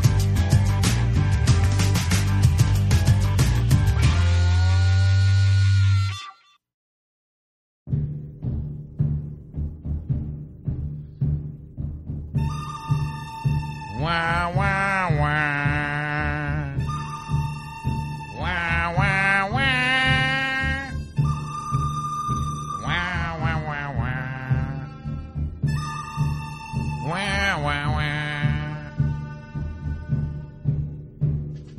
The good, the bad, the ugly. We review it all here at Fighting for the Faith. We're an equal opportunity sermon reviewing service. Today's sermon comes to us via Freedom House Church, Penny Maxwell presiding. The name of the message is Sweet Dreams. Not sure what that has to do with a biblical doctrine or teaching or text, but I guess we're going to find out. So we're going to get right to it. Let me go ahead and back off on the music. Without any further ado, here's Penny Maxwell and Sweet Dreams. Here we go. I do not know. My name is Penny Maxwell. My husband and I are the senior pastors here. He is act- Yes, he didn't know. She said, we are the senior pastors. No, God's word doesn't allow women to be pastors. Sorry. At our South End campus this morning, but can I just tell you, um, in between services, I noticed that it was raining outside, but I looked at the weather report and it was only a twenty percent chance of rain. So we were talking down at the South End campus, and they don't even have a sign of rain, nothing whatsoever. So I determined that there was just the glory cloud hovering over this campus. Uh-huh. And I just... I'm sure she's speaking tongue-in-cheek. That up, but I'm going with it, right? I'm just saying, that's what I'm determining. Well, we have been in a series called Sweet Dreams, and this is the last weekend of the series, but I have been loving it. I love the video that showed pre-roll that is basically saying, listen, maybe your dream didn't die. Maybe it just changed. Let- Yeah, so what do you do when uh, your entire church's theology is based upon the idea that God has a special dream destiny thingy that you're supposed to receive from him, and then it doesn't happen, which means they keep telling you your breakthrough's right around the corner? Well, what if your your dream hasn't died? It, it just changed on you, and God forgot to tell you. Oh, that's an awkward situation. Talk about that a bit today. Let me ask you this question, though. Have any of you ever pulled out your glasses and there was a scratch or a smudge across them and you had a hard time seeing? Anybody? Raise your hand. Show me. Okay, so that happened to me the other day. I was driving down seventy-seven, and my husband gets a little nervous when I drive anyway. Um, but I'm just saying, I'm a good driver. And I was driving down seventy-seven, and I needed my sunglasses. So I'm like reaching over in my purse, but I'm still keeping my eyes on the road, right? Okay, I am. And I'm like digging in my purse. He's like, what are you doing? I was like, I need my sunglasses. And so I pulled my sunglasses out, and I go to put them on because how many of you know in the morning on seventy-seven, it just is right in your face, right? So I put my sunglasses on because I had somewhere I needed to be, somewhere I needed to go, a destination that I needed to reach. But when I put my sunglasses on, I couldn't see because my entire left side of the lens had a smudge across it. So instead of thinking about where I was supposed to be, I had to spend my time cleaning the dirty lens, right? It distracted me and it got me off a little bit. And I started thinking about how oftentimes that's how life is. We have somewhere we need to be. We have a destination that we are supposed to arrive at, but possibly we could be looking through a dirty lens and it is hindering us from getting to where we need to be. Mm-hmm.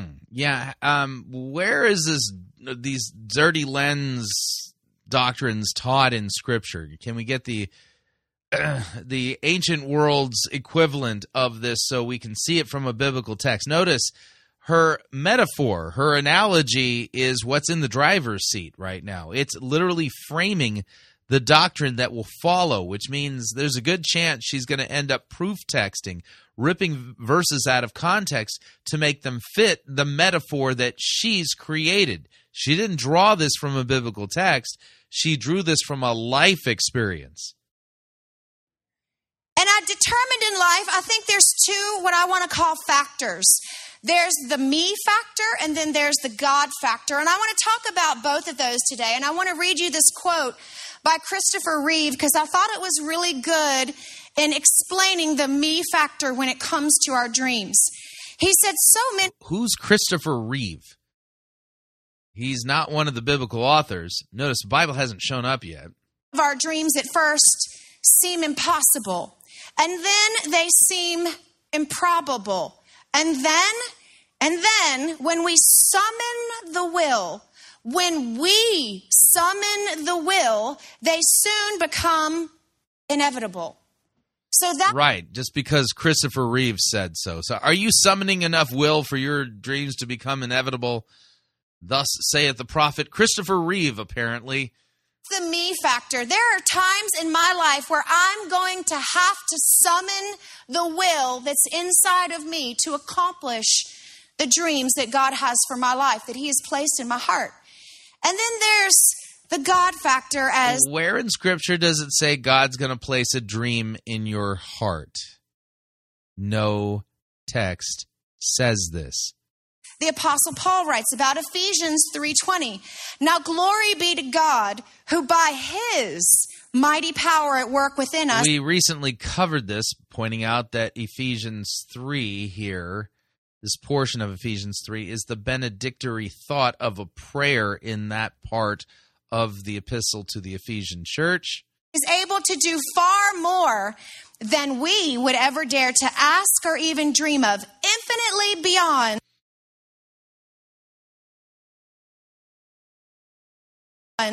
our highest prayers, desires, thoughts, or hopes. And can I just say to you that I am so glad that we have the God factor involved, because oftentimes when things are presented to me... You're, you're glad we have a God factor involved. I don't know what that means. You know, oftentimes I look at things as a problem. Instead, God looks at a problem wrapped up, and it's really an opportunity. But when things are oftentimes presented to us, our first glance, our first thought is, this is a problem. But do you know most products in the United States were developed because of a problem? Most every product you use was developed because of a problem. Do you know that most companies that are in the United States today, most companies are around and exist because there was a problem that needed answering? Same thing happened at a wedding in the Bible. Jesus shows up at this wedding, and he was just there to attend the wedding. Mm, yeah, see, Jesus was there to problem solve and stuff for the wedding problem thingy. Uh-huh. Yeah, no, she's proof texting for sure. But his mother Mary comes over to him and says, hey, Jesus, um, you understand the way that things look in our culture that we're in, and the wine has run out. And at a wedding, that's a big no-no. It was such a huge culture of hospitality. For, the, for them to be out of wine when these wedding ceremonies would last for hours and hours, and sometimes they'd even go for days. It wasn't a good thing that the wine ran out. So Mary approached Jesus. And then after she approached Jesus, she went over to the servants and she said to them, listen, I need you to hear me. If he comes to you and he asks you to do something, whatever he says to do, do it. Whatever he says to do, you need to do it. So a little later, Jesus comes over to the servants and he says to them, bring me some water. Have you ever wondered why Jesus said, bring me some water, before he turned it into wine? I mean, he's the Son of God. He didn't need water. He could have just said, poof. Now, note uh, here, she's going to claim to know the exact reason why. And she is going to lay a heavy burden on people here in just a second. There was the best wine ever. But he didn't do that. He asked them to bring something. He was trying to invoke something in them, because it's really hard to run when you're not even moving yet. So he says to them, you bring what you can, and I'll do what only I can do. He didn't say that. And by the way, the real significance of that miracle in part is found in the fact that he changes washing water into wedding wine. Both concepts are theologically charged ideas in Scripture. It has nothing to do with you do your part and I'll do my part. You bring what you can and then I'll do my my thing. This is a form of synergism at best, and she is totally twisting Scripture by proof texting and now engaging in eisegesis, putting words in Jesus' mouth that he did not say, and this text doesn't even remotely mean. But oftentimes, When he asks us to do something, we don't necessarily do it. But there's the me factor and the he factor. And if there is an issue going on and our dreams aren't being accomplished or something's not happened, could I submit to you today that it's not the he factor that's the problem? Maybe I need to take a look at the me factor. Right. So the dream that God put on your heart, the destiny you're supposed to fulfill, the reason why you're not getting your breakthrough, it's your fault. Yeah. Again, heavy burden here indeed. We continue.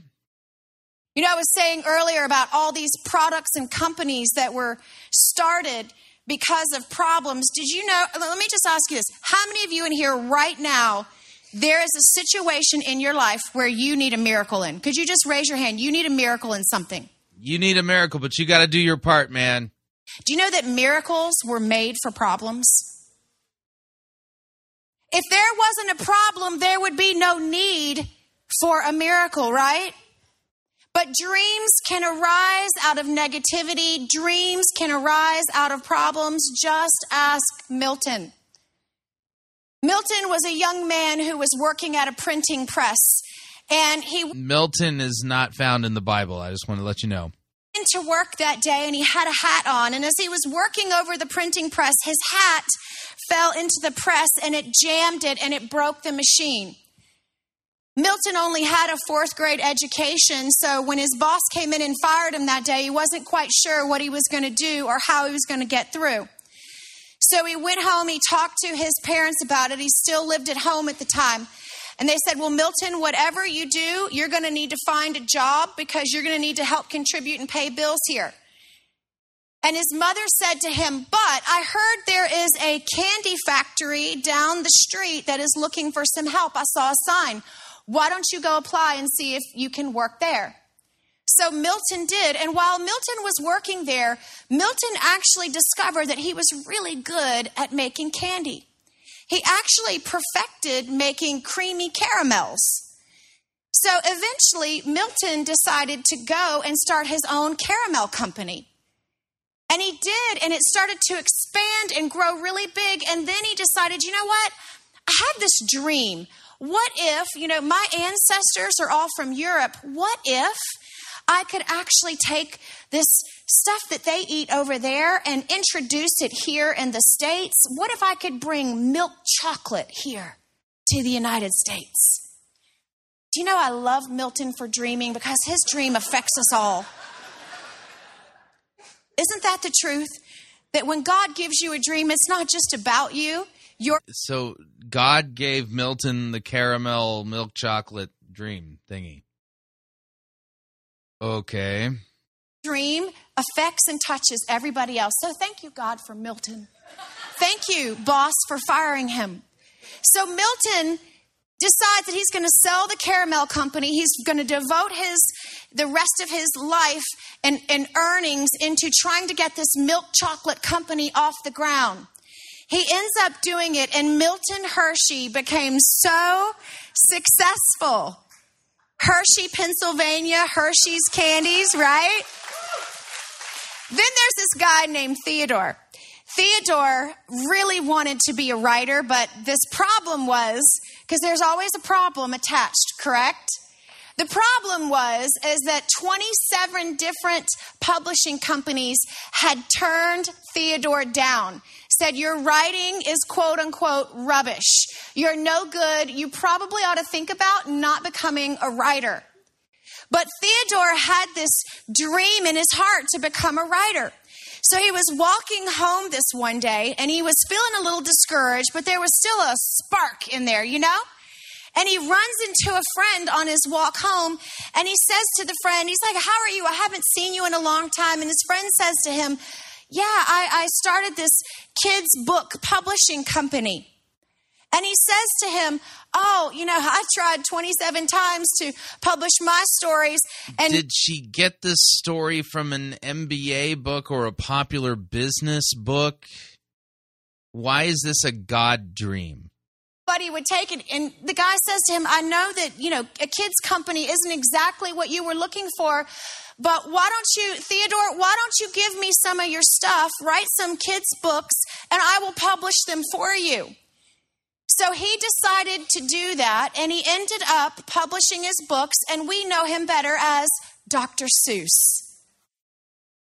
No way. Oh, this is a total God dream here, man. See, because, you know, Hershey and, and Doctor Seuss, God is going to give you a dream, but, you know, you got to do your part. It came from a problem. Then there's this guy, Walt, who was working at a newspaper, and he got fired because the newspaper said to him, and I quote, "You are not creative enough. You are writing a story about a mouse, and our target audience is stay-at-home moms. They don't like mice. Women don't like mice. They don't want to hear a story about a mouse, but you're writing about a mouse, and even when you put a bow on the, the girl mouse, they still don't want to hear about a mouse. Women don't like mice." And he said, okay, I'll write another one. And he writes another story, and he writes about three little pigs and a big bad wolf. And they say to him, women don't like dirty pigs, and there's only four characters. You can't do an entire story on only four characters. You're fired. No more. You're done. Walt goes home. He decides he's going to start his own business. Does anybody know what business I'm talking about? Walt Disney. Come on, somebody. From a problem. There was another guy who was trying to figure out a way in his house to clean the wallpaper because his wallpaper was really dirty, but he knew that he couldn't scrub it or the actual wallpaper itself or the design would come off. So he's trying to figure out, how do I clean the wallpaper? He had a problem. And he's trying all these different solutions. He's trying to figure out all these different methods. And then one day he does something and it ends up not working. And he sits this little ball of stuff down on the floor. And his kids come over and start playing with it. And he said, stop playing with the dough. Put it down. And then he realized, wait, if my kids like this, maybe other kids will like it too. And he marketed something called Play-Doh. Play-Doh. When he was just trying to find a problem to his, a solution for a problem to wallpaper dirtiness. And then there are these soldiers who got deployed into battle. And on breaks, they, they really wish they could have some chocolate, but it kept melting in their pockets and it kept melting in their hands, and they realized that they weren't able to have it out on the battlefield. And then somebody got this bright idea. They said, what if we put a candy coating around the chocolate and then it would melt in our mouth and not in our hands? Where do you think that product ended up? What's it called? M and M's. This is my personal favorite. In eighteen ninety-three, there was a cook who was in the kitchen and he was working at a restaurant, and he sends out French fries to a patron who orders them. The patron sends them back and says they're too soggy and they're they're too thick. I don't like them. So the chef says, okay, well, I'll I'll fix that. He makes some more and sends them out. The gentleman eating at the restaurant did not like them again, and he sends them back in. He says, they're still too thick. They're not crispy enough. I do not like them. And the chef is like, my goodness, three more times that happens. He sends back the French fries and says, they're too thick and they're soggy and I don't like them. By this point, the chef is really mad. He feels like his culinary skills are being tested and he doesn't like it one bit. So he says to everybody in the kitchen, I'm going to shut him up once and for all. You watch this. And he takes the potato and he slices it as thin as he can possibly slice it. So thin, paper thin. And then he says, I'm going to fry those things till they're stiff. And he sticks them in the oil and he fries them till they're stiff. And then he goes, I'm going to dump salt on top of them. And I'm going to send him back out there. And I dare him to complain this time. Trying to annoy the man because he's himself annoyed. The guy loves them, and thus is born the potato chip. Come on, Jesus. You see? Come, come on, Jesus. Um, what? the miracle of the birth of the potato chip. And you're basically, by inference, saying that God's laying those types of dreams on the hearts of the people at your church. So the twenty-first century equivalent of the potato chip is going to be invented by somebody at your church? What is this? See, most see problems, but only some can see potential.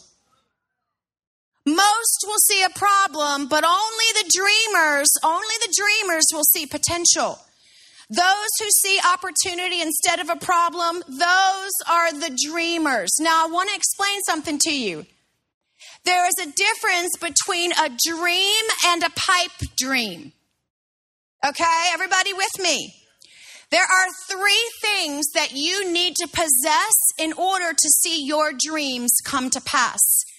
You see, a pipe dream is something that's not going to happen because there's no oomph behind it. It's a pie in the sky, one day, you know, frilly. Where did Jesus teach the important distinction between dreams and pipe dreams? Or one of the apostles or one of the Old Testament prophets? Can you give me an example of that from Scripture?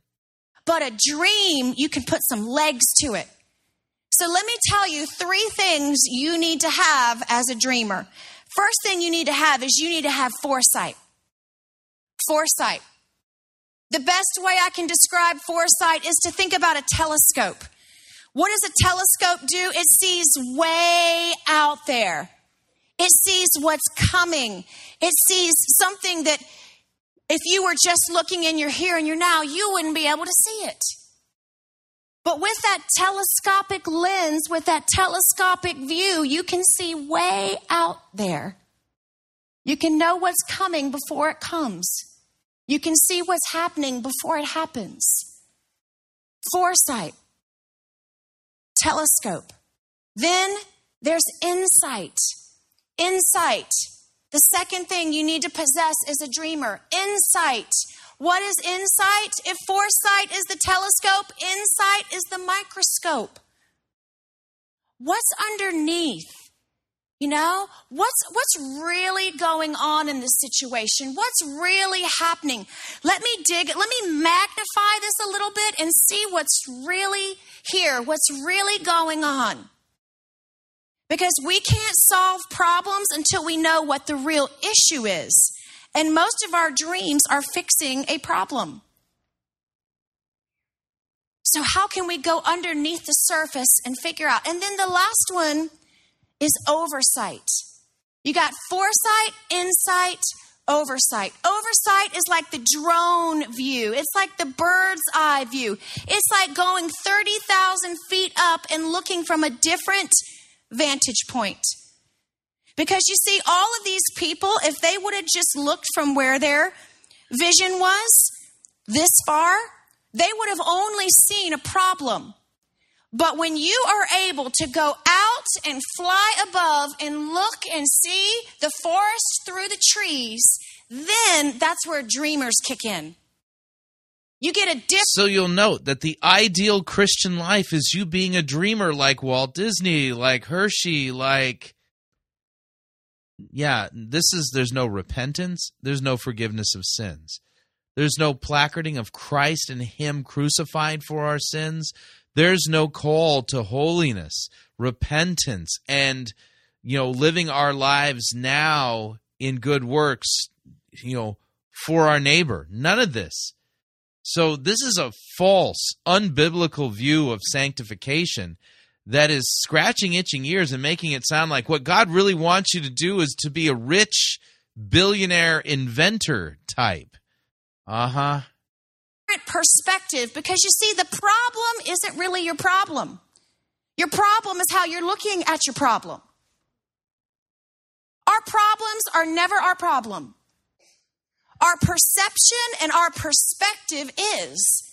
So how do we do that? How do we keep seeing and keep dreaming when things just keep coming at us? How do we keep... on- the problem we have is that we are sinful. We are at war with God. We have incurred His wrath because of our rebellion against Him, and we need to be reconciled to God. That's our problem. not the not some annoyance in this life. Lens clean, when the tendency is is to want to look through that lens and feel like, mm, I don't know. See, the problem wasn't with your dream.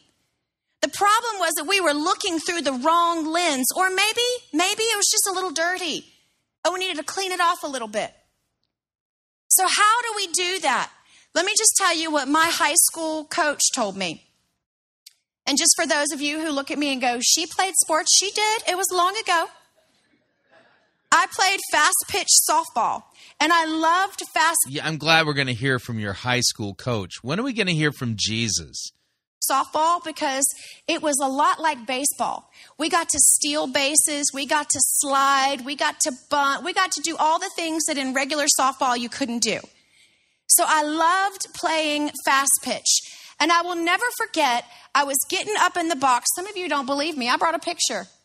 I brought a picture. That's me. With my nineteen eighty-nine permed hair. Proof right there. That is, there it is. There's another one. That is me with my perm. That is nineteen eighty-nine, my senior year of high school. I was Penny Compton then, seventeen years old, straight out of Compton right there. I'm just saying. Yeah. seventeen years old, my coach said this to me, and when I went to college and I would play sports in college, this is what, it always stuck with me. She said two things very specifically. She said, when you get up in that box, you need to square yourself off, right? You square off. And I knew, I knew my stance because I'd been playing for a while. I knew you got, you got to, you know, bend your knees a little bit. In other words, you got to be a little bit flexible. Blessed are the flexible, for they shall not get bent out of shape. You got to be flexible, right? Right? Because sometimes God's timing and our timing don't line up.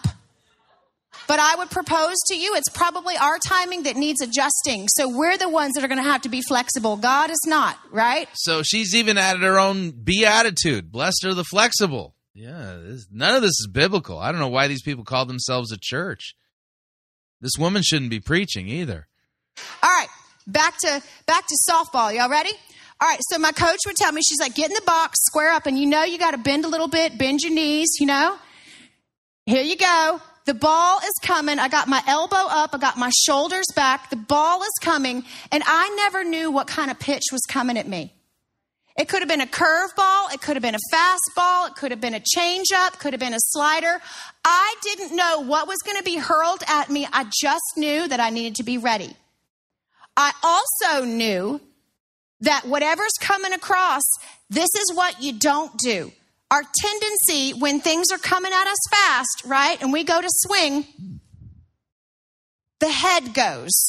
Man, this is just absurd. I'm going to do something I've never done before. I'm going to speed this thing up because this is just nonsense.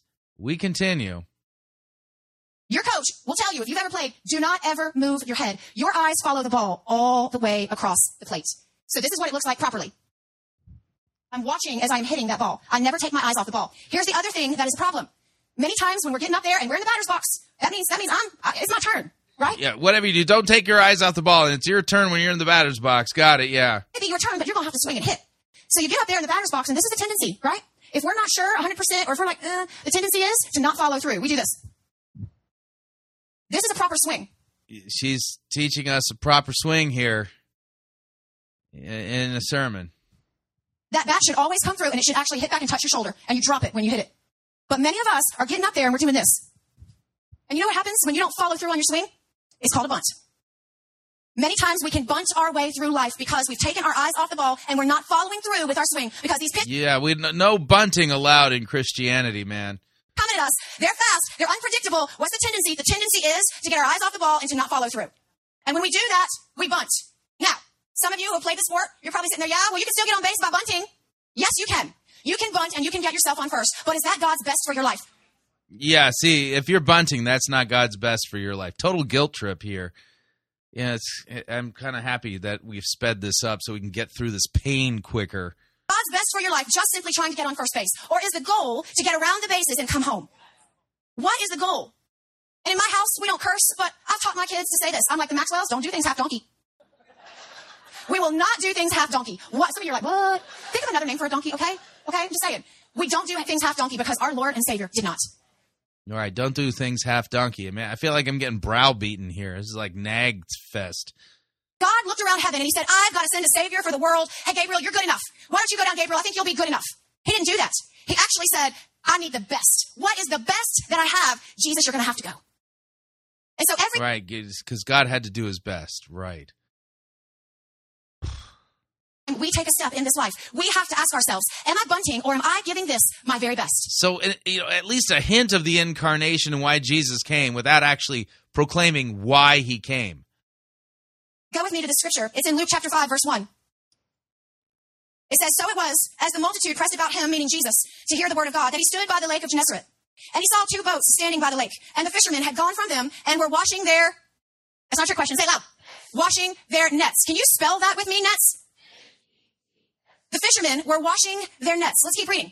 Then Jesus got into one of the boats, which was Simon's, and he asked him to put out a little from the land. And he sat down and he taught the multitudes from the boat. When he had stopped speaking, he said to Simon, who is also called Peter, you can interchange those. He said, Peter, launch out into the deep and let down your... Can you spell that with me? Let down your nets for a catch. But Simon Peter answered him and said, Master, we have toiled all night and we have caught nothing. Nevertheless, nevertheless, just to humor you, Jesus, because, you know, I'm really tired. I want to go home. We've already washed the nets. But nevertheless, because you're asking Jesus, even though we did it and we know it's not going to happen, I'm going to humor you. So then what does he do? He says, at your word, I will let down the... Can you spell that with me? Is that what Jesus asked him to do? What did he say to do? It says, and when they had done this, they caught a great number of fish and their... Spell that with me. Was breaking. Could you imagine? Here's this fisherman. What would the dream of a fisherman be? To catch the greatest catch of all time, fish equal dollars. Oh, man. Peter missed it, man, because he only let down one net. Oh, see, totally missed it. He, he would have had all of his dreams fulfilled. He missed his dream fulfillment because he only let down one net. Here he is out there. Jesus himself sees him washing all these nets, and he's like, take those nets, lower them down. But because he was tired, he got a little smudge on his glasses, right? Because he was tired, because he tried it on his own, he determined it wasn't going to work, but he went ahead and humored Jesus. So he puts in one net, because he didn't want to have to clean them all again. He only put down one net, and he brings that net up, and the Bible says that it is so filled with fish, the boat began to sink, and the net began to break.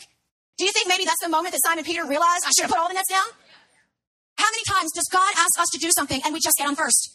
Yeah, weird, because uh, she doesn't read out the rest of the story from Luke five, which is so much more interesting than her nagging. Um... Yeah, all right, so uh, let's we'll pick up Luke chapter five, verse one. On one, on one occasion, while the crowd was pressing in on Jesus to hear the word of God, he was standing by the lake of Gennesaret, and he saw two boats by the lake, but the fishermen had gone out of them and were washing their nets. Uh, getting into one of the boats, which was Simon's, he asked him to put out a little from the land, and he sat down and taught the people from the boat. And when he had finished speaking, he said to, uh, to Simon, put out into the deep and let down your nets for a catch. And Simon answered, Master, we toiled all night and took nothing. But at your word, I will let down the nets, period, a plural. And when they had done this, they enclosed a large number of fish, and their nets were breaking. Well, that's kind of fascinating. Let me check the Greek here. Um, yeah, that's really weird. Uh, Luke chapter five, verse six, and when they had done this, they enclosed a large number of fish, and their nets... Dictua, which is the neuter plural form of, uh-huh, yeah. Uh, so uh, I'm sorry, but the Greek is plural here. The point she just made is not actually in the Greek. The Peter let down nets, plural, by the way. That's what the Greek says. So when they had done this, they enclosed a large number of fish, and their nets, plural, were breaking. They signaled to their partners in the other boats to come and help them, and they came and filled both boats so that they began to sink. Now here comes the punchline. But when Simon Peter saw it, he fell down at Jesus' knees, saying, Depart from me, for I am a sinful man, O Lord. And all who were with him were astonished at the catch of fish that they had taken.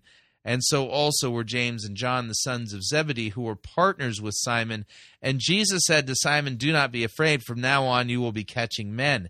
And when they had brought their boats to land, they left everything, including their nets, and they followed Jesus. That's the point of the text. This woman has no clue what she's talking about. She shouldn't be preaching to anybody. Just letting that down. Because see, in the back of our minds, this is the truth. In the back of our minds, we're going, is this really true? Will you really do what you said you would do? Can I really trust you? Because if we did, we would have no problem letting down the nets. But because it's easy, sometimes we'll do... Again, that's weird because in the Greek text and in the E S V, it's nets, plural. They let down nets, not just one net. Turn to me to the scripture in your Bible, Second Kings chapter four. In this story, there's a widow woman. You feel bad for her because she's lost her husband. She has two sons, and she has nothing. The creditors are about to come and take her boys from her and sell them as slaves so she can get her debts paid for. So here she is. She's going through a hard time. The prophet Elisha comes up on the scene, and listen to this interaction and what takes place. Elisha said to her, "Widow woman, what shall I do for you? Tell me, what, what do you have in the house?" And she said, "Your maidservant has nothing in the house but just a jar of oil." Then Elisha says to her, "Go borrow vessels from everywhere." Everybody say, from everywhere. "From all of your neighbors, empty vessels. Do not gather just a few. And when you have come in, you shall shut the door behind you and your sons, and then pour into all of those vessels and set aside the full ones." So she went from him. She shut the door behind her and her sons, who brought the vessels to her, and she poured it out.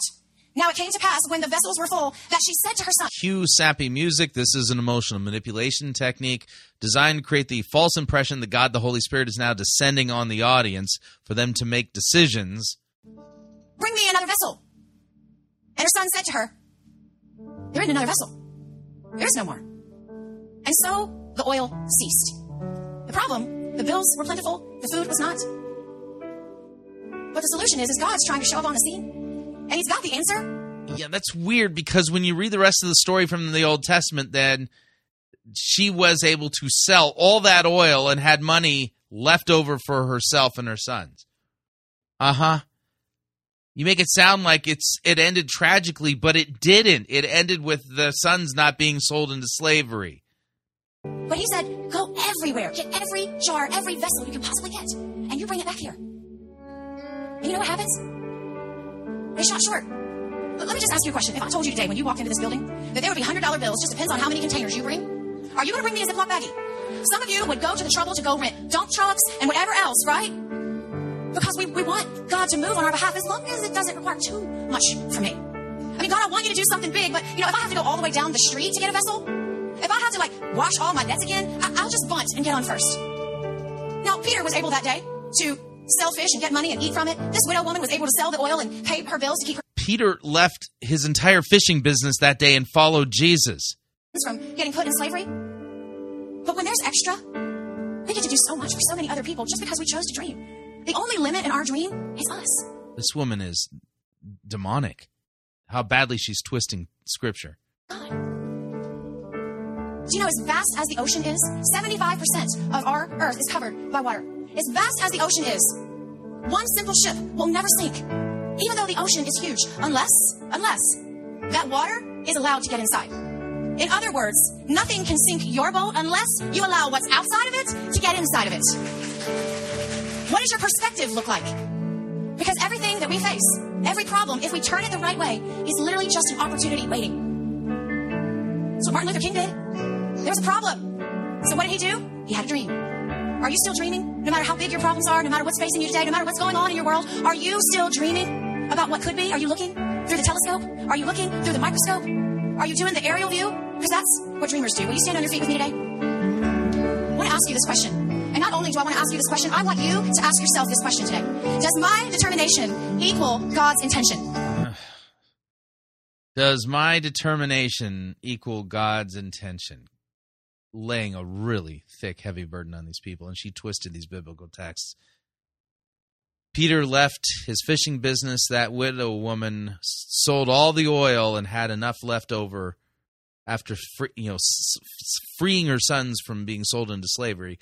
Had plenty left over for them. Wow, this woman. Does my level of determination equal God's level of intention for my life? Our issues aren't the he factor. They're the me factor. And you might say, but yeah, Pastor Penny, you don't understand. I've gone through quite a bit of loss in my life. I think the widow woman might be able to relate, but God still showed up in her situation. But you don't understand how many times I've tried to start this company and I've failed. We've been through bankruptcy. We- no one is being confronted with their sins. Nobody is hearing about what Jesus has done for them at all. There's no repentance here. This is sick. And through trials, you don't understand how many times I've tried. Peter might be able to relate to you. Sometimes you just need to try again, but you need to listen for the right voice. But you don't understand our family situation. It's been kind of messed up. Do you know what's so good is that Jesus fixed a family situation at a wedding. First miracle he ever did was for a family. Yeah, and that miracle, when you read it in John chapter two, resulted in the disciples believing in him because of the sign. You're not having people believe in Jesus at all. You're just trying to basically convince them to pull themselves up by their bootstraps and guilting them, basically saying, if you're not really being intentional about it, you're not doing what God wants you to do. This is a mess. Does your will and your desire look like God's desire for your life? In other words, let me say it like this. If you could only dream what God saw in you, would it look different than what you're dreaming now? If so, it's time to summon that courage up on the inside of us and say, hey, it's not over. It's not done. We're not quitting. I want to ask you today, wherever you are, whether you're online or whether you're in this room, if that is you and you say, you know what? I've let some things die in me. I need to stir the pot. Things are kind of getting stuck a little bit. I need to... So they're not really guilty of any sins except for not trying hard enough to do the dream thing. Oh, my. Stir the pot. Get out of your seat and come up here in the front. If there's a- it's an altar call to revive your dead dreams because of your mediocre attempts at trying to make them come to pass. Business inside of you and you know it, you need to be up here. If your marriage needs a little stirring up, get yourself up here. Believe God, trust God for your marriage. Your family situation, whatever it looks like, you get out of your seat, you come up here because I'm going to believe God with you for the miracle that is in motion. The biggest thing you can do to see miracles happen in your life is have an atmosphere of expectancy in your heart. Right. Do you have an atmosphere of expectancy in your heart? You got to build one of those, you know, atmospheric thingies. Right. It's in Ninth Hesitations in the Bible. Yeah. When you have an atmosphere of expectancy internally, that is the breeding ground for a miracle.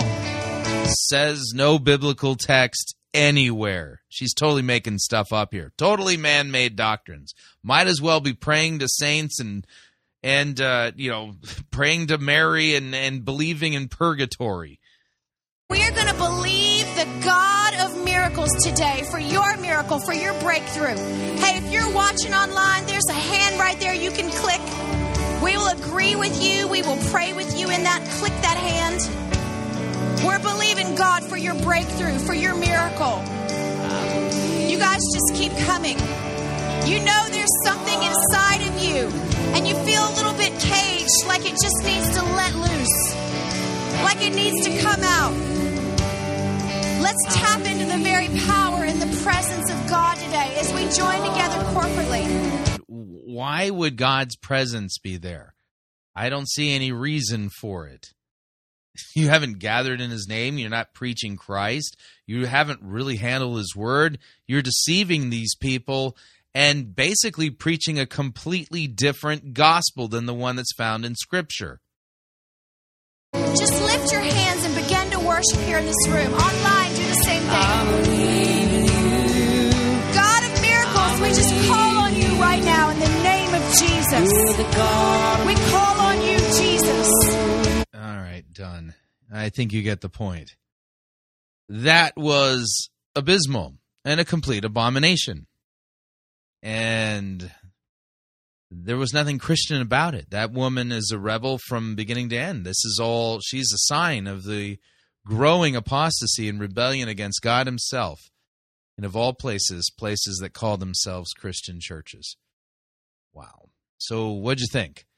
Love to get your feedback. If you'd like to email me regarding anything you've heard on this edition or any previous editions of Fighting for the Faith, you can do so. My email address is talkback at fighting for the faith dot com, or you can subscribe on Facebook, facebook.com forward slash Pirate Christian. Follow me on Twitter. My name there, at Pirate Christian. Till tomorrow, may God richly bless you in the grace and mercy won by Jesus Christ, his vicarious death on the cross for all of your sins. Amen.